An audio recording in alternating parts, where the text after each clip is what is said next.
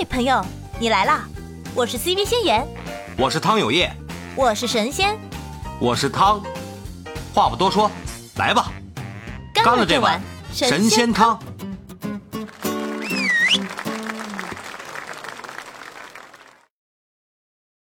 来啦！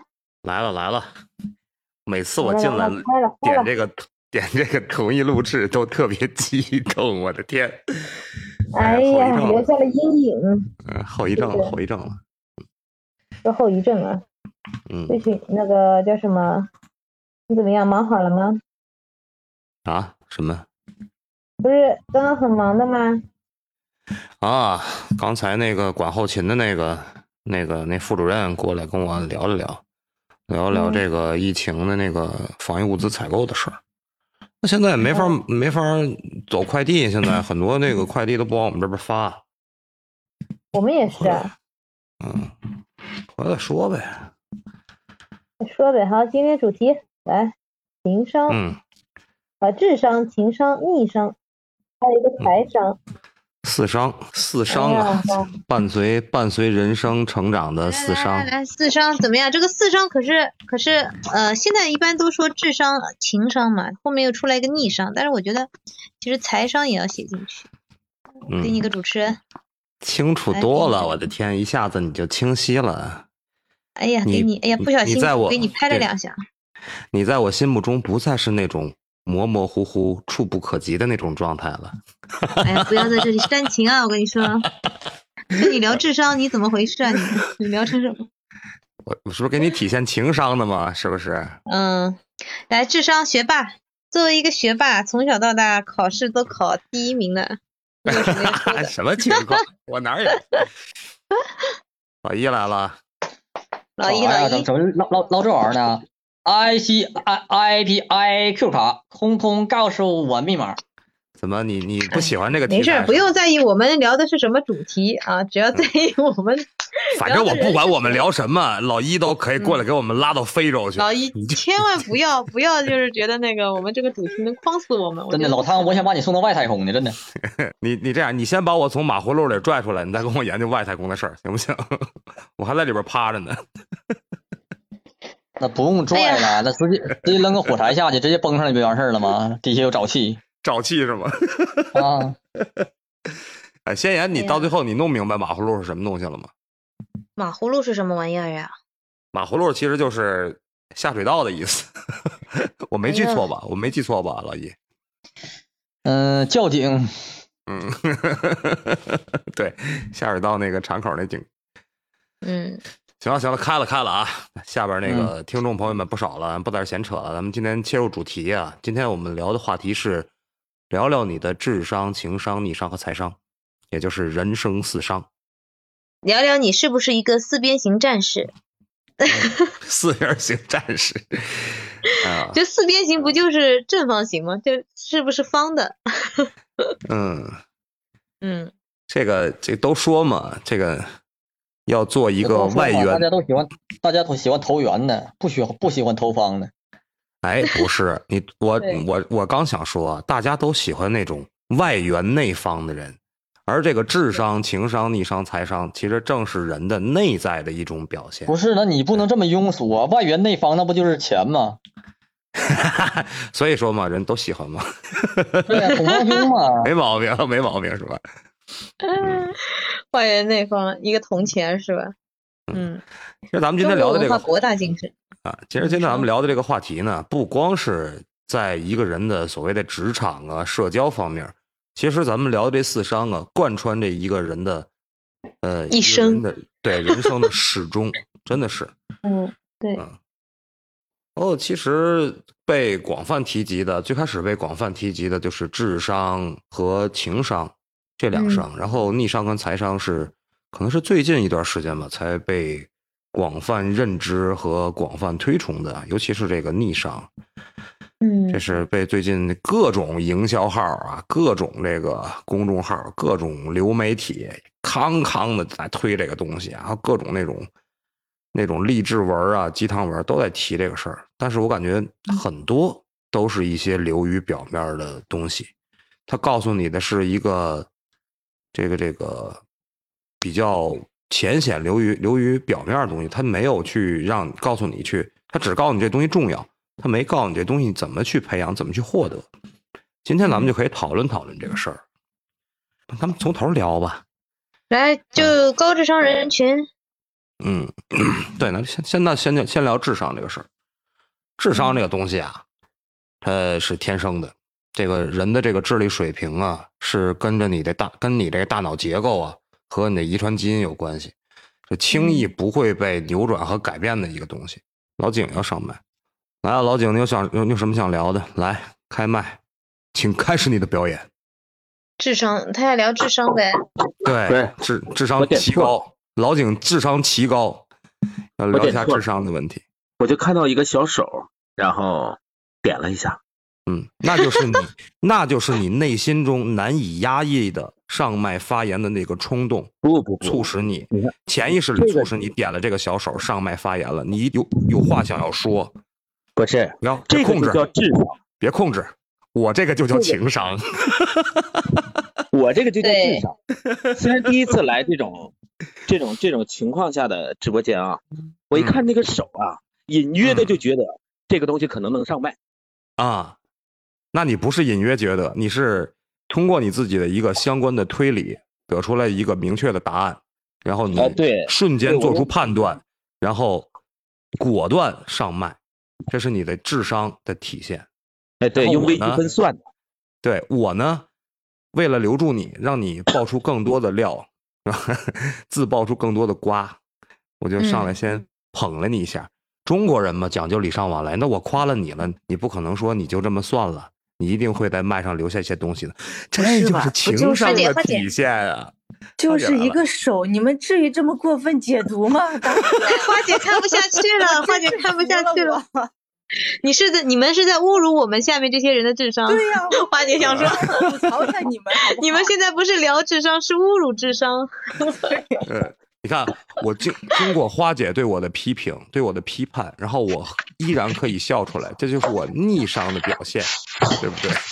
这是不是不要脸的表现？我扛住了这波压力，是不是？你嗯，你这逆商着实低了点儿，是吧？打垮了给我是吗？来吧，老景，咱们这个是。闲言少叙，赶紧的书归正传，去，咱们先先聊智商那话题。你既然举手了，你肯定想是有想说的东西，来吧，请开始你的表演。有没有那种卖能呀？他他只是想试试这个是干嘛用的。然后就被你拖进来了，对，不可能，他智商这么高，他不可能，他也是在江湖上摸爬滚打这么长时间了，自己也是一个商务精英，怎么可能对智来来来一点一点想法都没有呢？我我我我真的是我真的是想那个看看这个手到底是干嘛的，我以为是 我以为是给你们点个赞，或者是来一大嘴巴子，来一个大逼斗是吧？他已经大逼斗，来，那说到说到智商呢，咱们就聊一聊。大家谁知道“智”这个字是怎么来的？它是繁体字吗？象声字吗？还是象形字？看，突然之间上高度了，上高度，这东西我接不下来了。愿闻其详，愿闻其详。知之者为知之，然后日复一日复一日的知识的积累为智。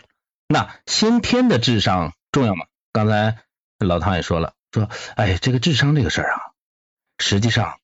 是先天的，我对这个问题啊，就是这不是特别的认同，呃，不是觉得不对，而是觉得这是两条路，叫道道平行而不相悖，就是很有可能是天生的，也有也很有可能是后天努力的，对吧？所以我觉得智商这个事还是你的底蕴、你的知识、知识的积累，然后你的高度，综合层面上的全。权衡下来再说，哎，这个人智商很高，那体现的可能是很多面。第一，他学习很厉害；第二，嗯，他很有可能社交很厉害，然后他逻辑思维很清晰，然后呃，他的所有的 做所有的事情流程、过程、结果把控的很好。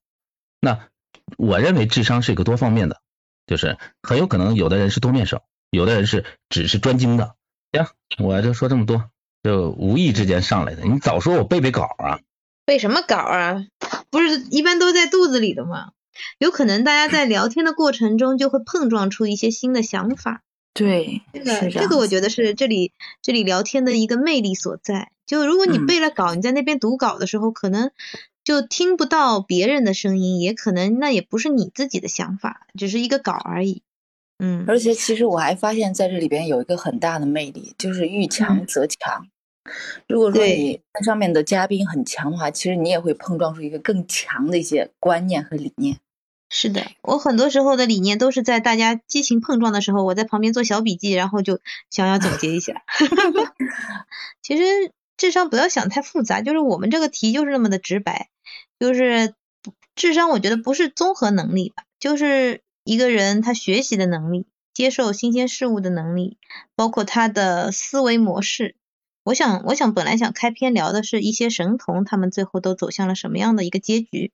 嗯，大家有没有关注过类似的这些嗯呃新闻啊之类的？就是他是一个神童，很多神童啊，我们身边对吧？然后，但是他们最后都有没有成为对社会有用的人，或者是成为一个呃怎么说呢名人？嗯，或者是通过自己的天赋，他们得到了什么？这个。这个就是这些案例，我觉得是值得去分析的。就是在智商面前，拥有智商就一定就一定是就是所向披靡了嘛？嗯，对。所以把这四个商放在一起，是为了凸显，就是仅有一个商，那另外三个如果相对弱的话，那会不会仅你的人生也不会不一定会一帆风顺？实际上，天才能选很多的路，有自主创创业的。有给其他人打工的，然后也有也有一些非常高精尖的细分领域的领头羊。智商能够决定你的起点，但是决定不了你的过程和你的结局。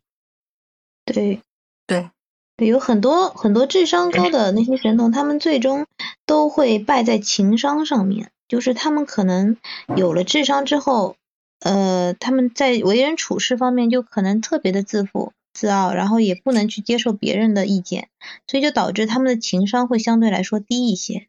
然后很多很多反而是神童，一开始挺好的啊，到后面慢慢你发现，哎，这个同学如果是出现在你身边的人，到最后就在整个人生里面，或者是在呃我们同学聚会啊，或者是呃一些场合里面就消失了，就不知道这个人到底在干什么。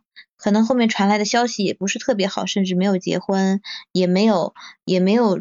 一份特别好的工作，可能就是做一些科研啊、研发，那已经相对好的，可能呃婚姻啊、家庭啊这方面的呃一些呃条件都没有，都没有达到一个正常人的水平。所以我觉得呃为什么聊智商啊？因为嗯现在过多的去关注一些孩子们他们智商的能力，可能就忽略了一些其他的他们的能力。嗯，就是如果说你的孩子非常聪明的话，那到底该怎么样去培养他其他这三个商的能力？嗯，其实财商还好，我觉得财商这块也不是说呃每个人都一定会有这么一个命运去得到那么多的金钱。但是如果说你的小孩或者是你身边那些人他非常的聪明，那他他的情商和逆商的培养那就是必不可少，我是这么想的。嗯，对，这么说起来的话，其实这个智商跟这个情商并并没有什么直接的关联。对，是没有关联的。因为如果说智商智商特别高，然后情商也特别高，那这个人他成功的概率就会很高。我觉得说把这四个条件列出来，列出来，而且我觉得定义成功不是说是一个结果，就是成功什么呀？什么是成功？我觉得大家有没有想过这个问题？什么样的人生是成功的？拥有高智商、拥有高情商，或者是能够赚很多钱，就能够是成功的人生吗？大家有没有想过这个？其实我觉得，我个人觉得，这个成功的人生就是取决于你自己对自己的这人生的定义。你觉得你现在过的这个人生是你想要的，那你就是成功了。嗯，对的，我也这么觉得，花姐，我俩居然想在一起。我们俩真的是成功啊！成功这个定义实际上是分阶段的。从我们呱呱坠地开始，我能够安全的落地，没有被一些先天的因素带走，我们的人生第一步的成功就实现了，对吧？嗯。然后上学，我的成功就是可以呃上到一个相对好的学校，可以顺利的呃走向小学，走向初中，走向高中，走向大学，甚至是出国留学，这又是一部分成功。那接下来我的成功就是我有了女朋友，我结了婚，然后我再成功就是我的家庭很和睦，我有了我喜欢的妻子和我喜爱的孩子，我的老人身体都很健康，这也是个人的成功。那接下来就是我有一份不错的工作，我的工作做的还算可以，那能有一份不错的收入，可以让我的幸福持续的运营下去，这也是成功。那整体这是人的整个过程中的成功。那再往下呢，就是我们整个事件类的成功。我做了一个项目，非常好，公司给了我嘉奖，我自己个人的价值得到了体得到了体现。然后我做了相对成功的呃呃运营了这个项目，那这也是一个事件类的成功。所以对于成功来讲，每个人的方式和想法不一样。可能根据自己的行业、自己的性格、自己的想法、自己的格局、自己的流程等等各种情况下，可能都不一样。所以成功是一个，我个人觉得是个似是而非的一个问题。那对于对于一些呃，比如说像我们的蓝领阶层，他的成功可能就是呃身体比较好，然后我可以在工厂里有一定的地位，可以成为一个老师傅，我可以带一些徒弟。对，成功的定义，每个人眼中的成功都是不一样的。也就是说，一万个人有心中有一万个哈姆雷特。嗯，其实我觉得就是你看啊，智商、情商、逆商、财商，其实是我们人生呃。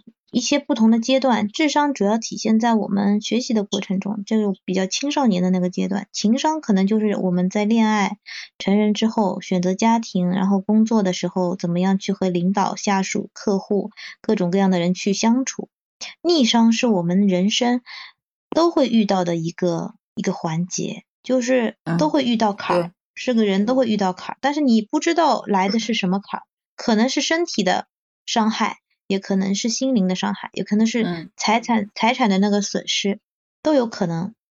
那财商就是你的经济基础，就是你不管是最后是怎么样，那有一定的经济基础的人，他才可以在这个社会上，呃，至少是能够立足吧，就不需要特别多的钱。但是你如果能够合理规划你的你的一些资产，那么你的。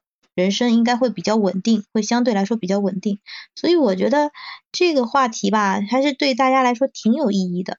大家可以就是分享一下自己，比如说遇到一些情况时候的处理方法。嗯，像智商这块呢，我刚刚有在看啊，就是我突然想到，我们很多年前上海有一个有一个发生的那个案子啊，就是复旦大学的大学生投毒案，我不知道大家知道吗？是的，这个事情在上海。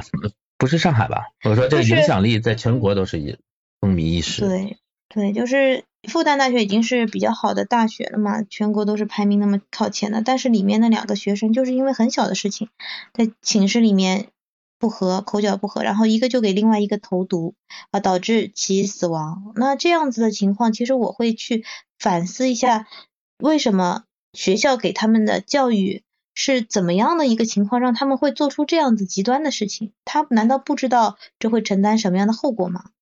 我就好奇这个你们，所以我就觉得对人的一个培养，在很多时候不能过于的呃片面化，就是你只看一点的话，另外一点如果没有他没有人性，可能他智商很高，但是他缺失了人的最重要的那一部分的人性，那就会。嗯，容易在不管去哪里，哪怕你智商再高，你可能在这个社会上都没有办法去立足，没有办法走得很远，甚至于你做任何的工作也好，嗯，不管换多少工作，你会发现这个人他是很聪明，但是他每一次的工作都做不久，然后跟领导也相处不好，跟下面人也相处不好，然后最后就不管怎么换工作，最后就是就是一路上往下走的。你们身边有没有这样的案例呀？老景。老汤干啥的了？老汤，嗯，老汤现在是在用他的情商去处理一些事儿，我觉得，嗯。那什么啊，那个我跟大家说一下啊，我这有点事儿啊，那个可能我我先闭会儿麦啊，不好意思大家，一会儿我就回来啊。来吧，没事那个 就是四四个人的话就能打麻将，三个人斗地主一样好玩，没关系。来，咱们接着聊啊。嗯。那个刚才仙燕也说了，说有没有遇到过这种智商、情商各，包括逆商都很高的，然后他实际上的结局和结果，想说自己吗？不不不不不，不是，有很有有很多的事儿啊，是，比如说你情商，比如说我拿我个人为例。我情商实际上挺高，但是我我脾气不好，我知道这个事情不应该这么做，嗯，但是脾气上来我也不管那么多了，所以就是情商它到底是体现了自己控制你自己情绪的能力，还是说它可以长袖善舞，非常圆滑的在各种场合表现出适合于场合的姿态、形态或者是语态。所以这个事情，嗯，任何一个任何一个学科也好，或者是任何一个呃是智商这种 这种自定义的名词也好，它可能都是多面性的。你看，像我认识一个朋友，很厉害，北大的北大的，学的是影视制作，学的是影视制作，嗯，那他实际上后期就没有。没有再走影视里，为什么？他智商很高，能考上北大的人，他是北大的本硕连读，那智商一定很厉害，而且他为人处事也很好。东北人跟我是老乡，呃，之后呢，他就没走这个影视行业，他觉得他看不惯这个整个的情况，风气，所以他对他进了互联网，进了互联网之后，我俩成为同事，也十几年的关系了，现在自己在做一些动漫。漫画等等相关的工作也做的蛮好，所以这个呃，我还有个同事是当时是在我们这里是 number one，就是学校最好，斯坦福的啊，斯坦福，嗯，对，斯坦福的，然后他来到来到我们公司，所有的技术难题，别人可能要用一天，他可能十到三十分钟就搞定，但是人极其的孤傲，然后对于他智商很高，情商一般。尤其是逆商，这个逆商我认为是更成就人的，因为呃他技术很厉害，然后人也相对孤傲，领导就找他谈了几次话，呃谈话之后呢，就说有一些相应的职称啊，或者是相应的相应的一些福利待遇可能没有给到他，他就承受不了这个压力，嗯，所以选择了离开公司去一个小平台当了一个鸡头。啊，您做鸡头凤尾的，对。对，鸡头凤尾的这种，他在我们公司实际上在技术上也是拔尖的，但是因为是集团公司，所以可能一些相应的有很多老资格的人啊等等这些相关的一些客观的情况和主观的意愿等等，导致的他没有拿到他想要的，然后他承受不了这个，限制了他的发展。嗯，哎对，所以他选择了一家能够给他极高的待遇，然后说得上话，谁都听他的公司。但是很遗憾的是，那家公司并没有成立多久，就由于资金链断裂就倒闭了。尤其是做技术的，因为那现在的他实际上就基本上被同化为中流了，不是中流砥柱，是中中间的，就是属于中间流派，终点的中吗？不，中间的中。你应该这样说，你应该叫中不溜。这样一说，大家都知道了。对，就中不溜的这个这个档次，上不呃上上不去，下下不来。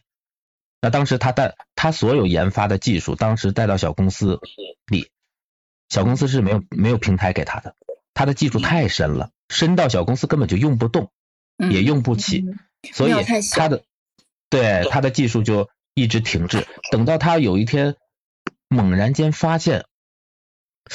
他可能是选错了。当他再带着他的专利技术回到我们集团公司的时候，我们集团公司这个技术已经非常的成熟，有自己的独特专利了。嗯嗯，那他就没有市场。所以就是我认为逆商啊更能成就一个人。你能接受到打击、挫折，对这些能力，你看啊，就像。主播的行业也是一样的，真正坚持下来的人，一百个人可能就那两个，那那两个很有可能持续的坚持，持续的努力，持续的接触不重，接触不重，持续的适应，到最后他出来了，就是这样。所以我认为逆商可能更为重要。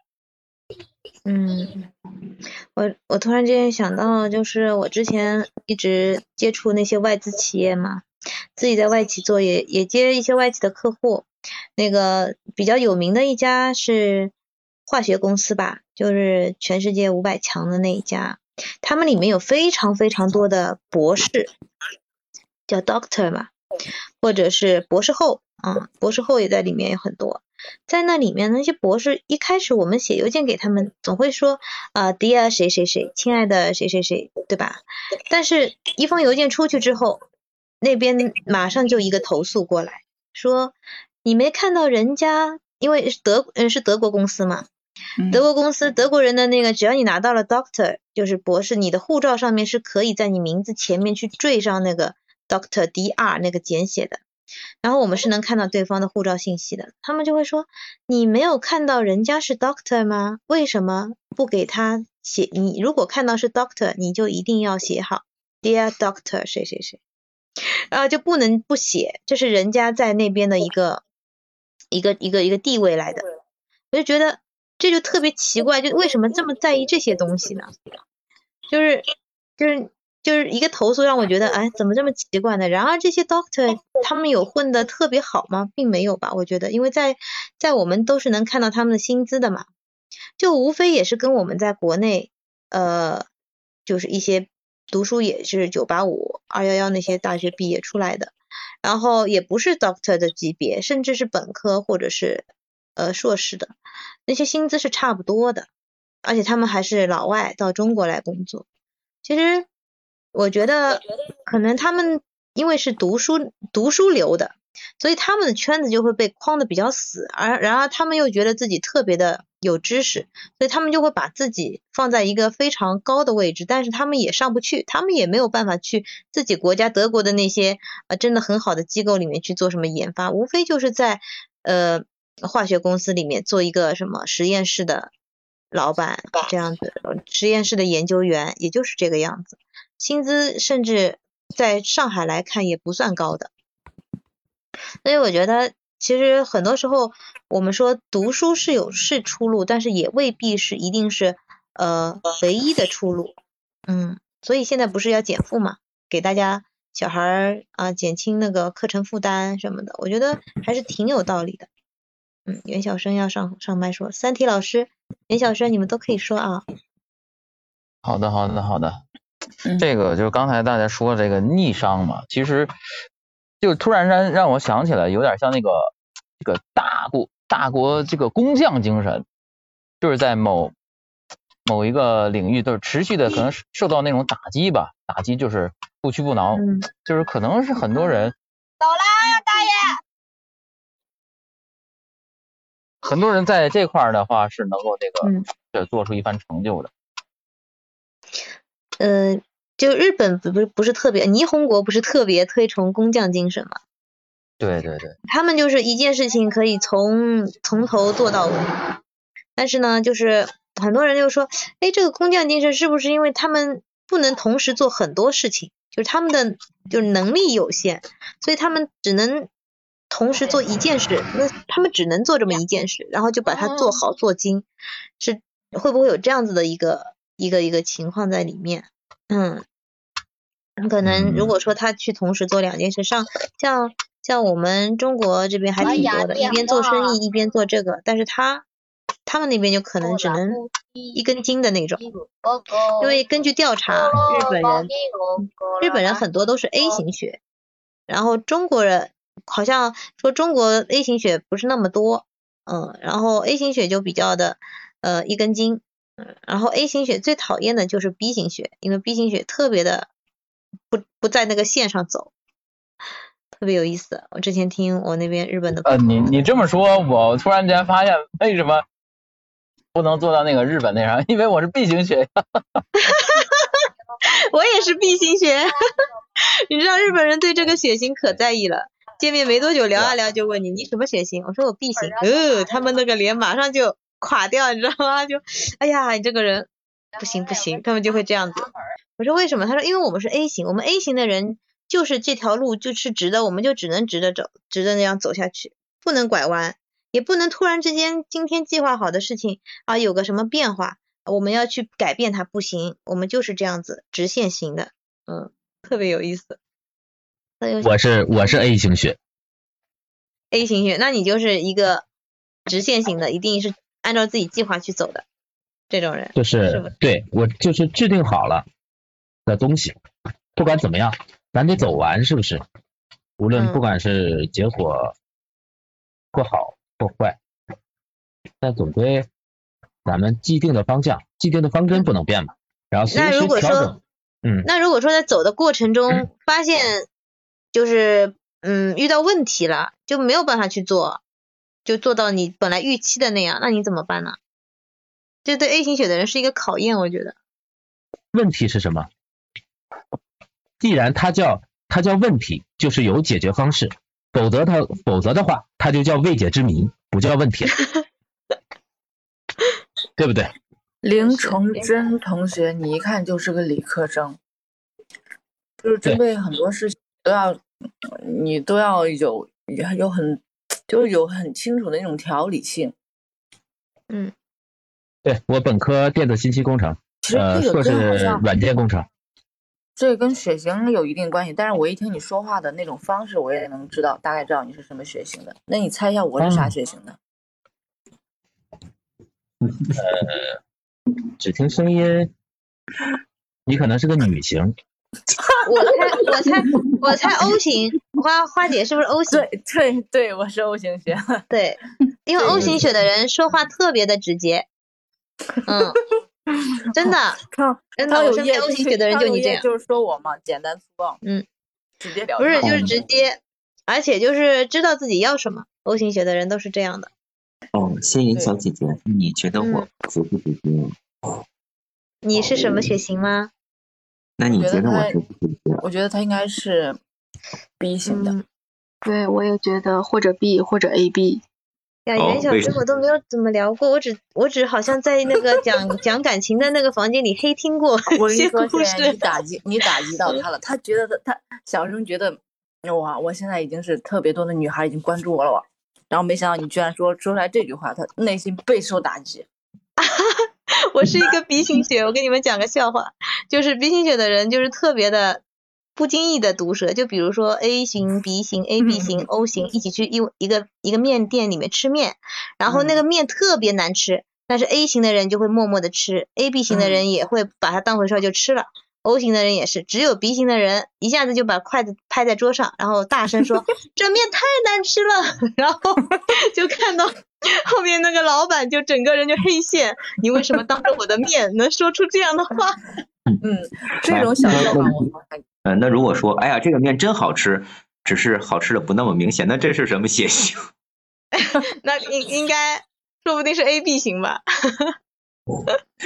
嗯，A B 型。我终于知道，我终于知道为什么我这么二了。是不是 B 型的？O 型的吧？哦，他你是 B 型的。是 B 型的。我刚想说，花姐是 O 型，就是比较包容，是不是？嗯。这个我是 B 型的，这个你是能看出来吗？哎能能，O 型的人挺包容的，嗯，就是虽然直接，但是就是他会呃对自己人比较就是嗯有包容性。O 型确实是有，会画个圈圈特征，嗯嗯对。哎呀，袁小生怎么跑了呀？不会是被我气跑的吧？对，被你气跑的。嗯，哎呀，你你没说清楚人家什么血型。我哎，袁小生，你该不是看我上来了，你跑了吧？袁小生不要跑啊！他怕我问他那个九转肥肠怎么做啊？九转肥肠，你们在哪个厂哪里聊的这个话题？哎呀，我的天呐，笑死了！哎，我跟你们说一个关于这个嗯情商的事儿啊。嗯，好。我一直觉着说是情商真的挺重要，它比它比智商都重要。嗯嗯。然后呃，我以前说话很直，就是你知道 B 型就就这么个对直性子。然后我再是个水瓶座，就更二了。嗯，然后说话的时候就不去想那么多，就大家在一起聊嗨了，就什么都说，什么都说。然后就过了没一天两天，然后就发现那人不理我了。嗯嗯。然后他不理我以后，我就纳闷儿，我就纳闷儿，我就过了几天我就去问他，我说，哎，我没怎么吧？你这是怎么了？然后就是有些啊觉着关系还可以的说，你这人说话也太二了吧？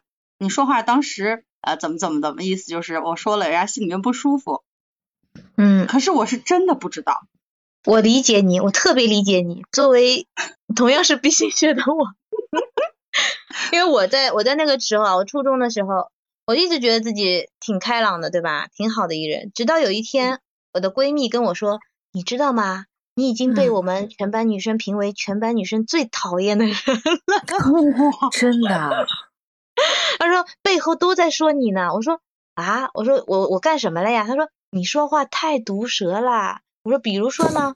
他说，比如人家女孩穿件衣服，今天挺漂亮的新衣服过来，你说，哎，人家都说，哎呀，好看，好看。然后你会说，那这颜色不好看，或者说这颜色不适合你，或者怎么样？那我说，难道我看她穿件难看的衣服出来，我还告诉她，哎呀，好漂亮啊？那其实是丑的呀。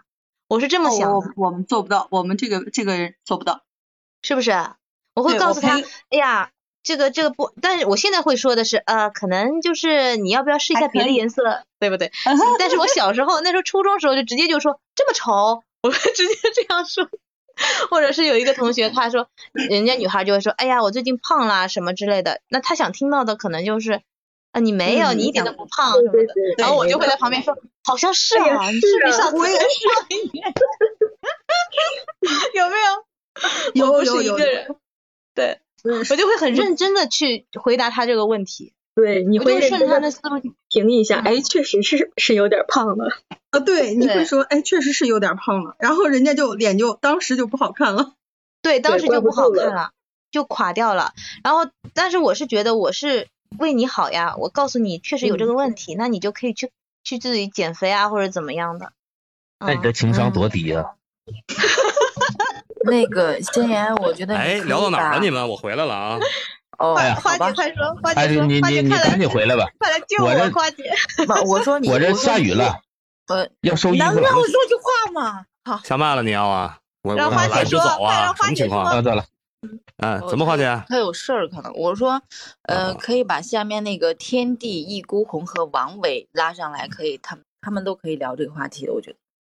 是吗？哎，王伟，王伟是我的这个，是我们直播间的老老听众、老朋友了，就是一直在哦，那啊，那是因为你们经常播的话，应该都认识。对对对，嗯。哎，王说他们两个情商跟我有的一拼吗？对，那我跟你们分享我的奇葩同事吧。啊，花花，我同事当中有很多是就是比较高知的，就是都是海归啊，博士后。嗯，都拿着很多国的那个各种学历，然后他们真的就是我也这么理解啊，就是可能智商很高的人，他的情商真的不是特别高，然后就是到了差不多要生活不能自理的那种程度吧，就是你经常会看见他们穿着奇形怪状的呃衣服鞋什么的就出门了，什么袜子一长一短的呀，两个不是一个颜色的呀，一个腿在袜子里边掖着的呀。然后常常都有头发乱七八糟的呀，穿的衣服就是都不拉拉链的，哎呀，就是比比皆是。我就特别纳闷儿，哎，后来我就发现，就是他们一般都是一个呃高值一点的，然后配一个稍微弱一点的。我想可能是需要一个呃智商稍低，然后情商稍高的人互相照顾着，反正就是搭伴儿呗。反正确实挺有意思的，就是你要一个什么情况？智商稍低，我的天！对呀，哎，真的挺多的。就是我身边，呃，越是那种学历水平特别高的人，他们往往就是对钻研钻研这个科学技术更感兴趣，其他的东西真的不太在乎，恨不得吃饭就是只要能吃，我都能吃进去啊，就是那样。我只管干我的事情，其他的事情你都可以不用来找我，回头我只要把卡给你，然后咱们就可以，嗯。一起搭伴过日子，反正就是这个情况特别特别多，还有好多那种就是海归的博士，找的还是就是比自己又大，然后呢各方面又都，反正我怎么看我都觉得不是特别相配的，哎，人家过得都挺好，反而是那种两个人都是高知的，比如说两个人都是正儿八经的那个高水平的那种博士，哎，他俩反而还过不长。你明白这意思吧？哎，你说这个，我我倒想问你们一个问题啊，你们觉得，假如说一个心机特别重的人，嗯，就是心机特别重，就满身的都是窟窿眼儿的那种人，他是要找一个同样心机很重的人在一起呢，还是要找一个就是完全毫无心机的人在一起过日子呢？我觉得他他起码不会找和他眼儿一样多的，多累呀，对吧？对啊，不然两个人就互相穿穿过对方了。这个东西啊，涉及到一个感情上的一个一个感情需求方面的问题啊。咱们以前我们以前在直播间聊过，这个人呢，他都是缺什么他找什么。那你想想，一个特别优秀的一个人，他比如说他不缺钱，他也不缺这种这种相关的这这个这个情绪价值的话，他内心非常丰富，非常强大。嗯，那他找的这个女性朋友啊，好，或者是他这个另一半也好，那一定是有他缺的方面的东西，比如说颜值啊，我就喜欢漂亮的，他可能就可以忽略他的一些相关的一些其他东西，因为其他东西我我在他这儿。没有相关的追求，对吧？我我们有一个同事，就是这个男的大概肯定不到一米七，可能比一米六五稍微高一点。然后他就是本人特别优秀，他是农学的学士，文学的硕士，就是一个纯纯的杂家，特别特别的厉害，然后特别能讲。天天就在那好为人师的讲呀讲呀，但是他确实讲的挺好的。后来就是他挺大岁数才找的这个媳妇，我后来听说不是他之前没找，他之前有一个情趣相投的同学，后来这个女的出国之后就没回来，所以他就可能有点受伤了，哦，一直在自己家挺着。最后，然后就问他说：“你想找个什么样的？”他说：“就想找个年轻的、漂亮的、个儿高的。”结果后来他到底就找了一个比他小十多岁。可能得差一旬吧，然后真的特别高，就是他俩拍那个婚纱照，我当时看了，哎呀，特别有喜感。怎么拍的呢？这个女的站着，这个男的坐在一个台儿上，你你能懂那个意思吧？懂，这是摄影师的一种情商的一种体现。对对对，非常普及啊。摄影师看到他们肯定也惊呆了呀，想说我职业生涯不会迎来一个低谷吧？嗯，摄影师一想，以我的这个财商，我绝对不能测试，我绝对不能测试客户的逆商。嗯，没错。那我就要发挥我的智商啊，运用我的情商，运用运用我的情商，把这笔单拿下，是不是？我发现你，我还经常在造句。强行造句，我的天！老汤，你什么血型的？我是 A 型，是 A 型。哦，我是个特别无趣的人。那你这么说的话呢，我们是不是得不要说这么打击我的话，好不好？明显就是有趣的灵魂。哎，对哦。血型的话题回头再说吧啊，回头咱咱再加一个。每天开一个血型。我聊什么我都能聊两句。就是从我的同学一直到我的同事，周围身边就发现。越是那个情商高的吧，他就越是不太爱玩那些钻研的那些东西，然后反而是什么就是什么体优生，什么中专上来的，哎，情商巨高。你别说人家老师都喜欢，我看着我都觉着，嗯，愿意跟这样的人说话办事儿，就是特别的让你舒服，对吧？然后办事还嘁哧咔嚓的。嗯。嗯，反正我就对他互相之间可能是有。有互相补充的那种吧。然后我记得，呃，有一次我们一起出去挺长时间，是是上一次有那个有，那还不是疫情，那叫什么 SARS 啊？对，上一次。然后我们都被隔离在一个一个特别封闭的地方，然后就有人来看我们。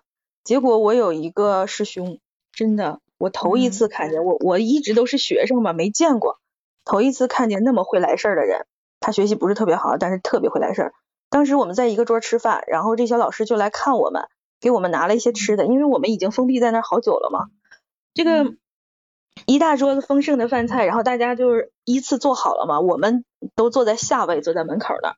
然后我就看见这个老师，呃，抬眼睛看了一眼四周，我还没反应过来在干什么，我旁边这个师兄啪就站起来了，烟、打火机、烟灰缸，咔，三连。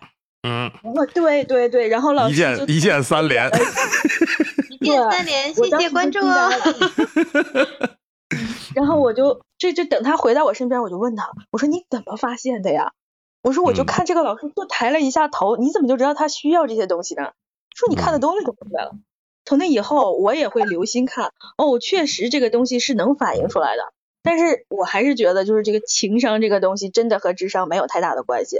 真就是扣着这个题说，可能真是智商嗯的人，而且我现在又有一个问题，我问一下，因为我喜欢问问题啊，就是说，假如说两个人，对吧？一个你说刚才说喜欢找互补型的，一个人假如说智商很高，嗯，他可以选择找一个智商有点不那么高的人，但是我觉得他必须得找一个情商跟他旗鼓相当的吧，他不可能也找个情商特别低的，我觉得那样子好像。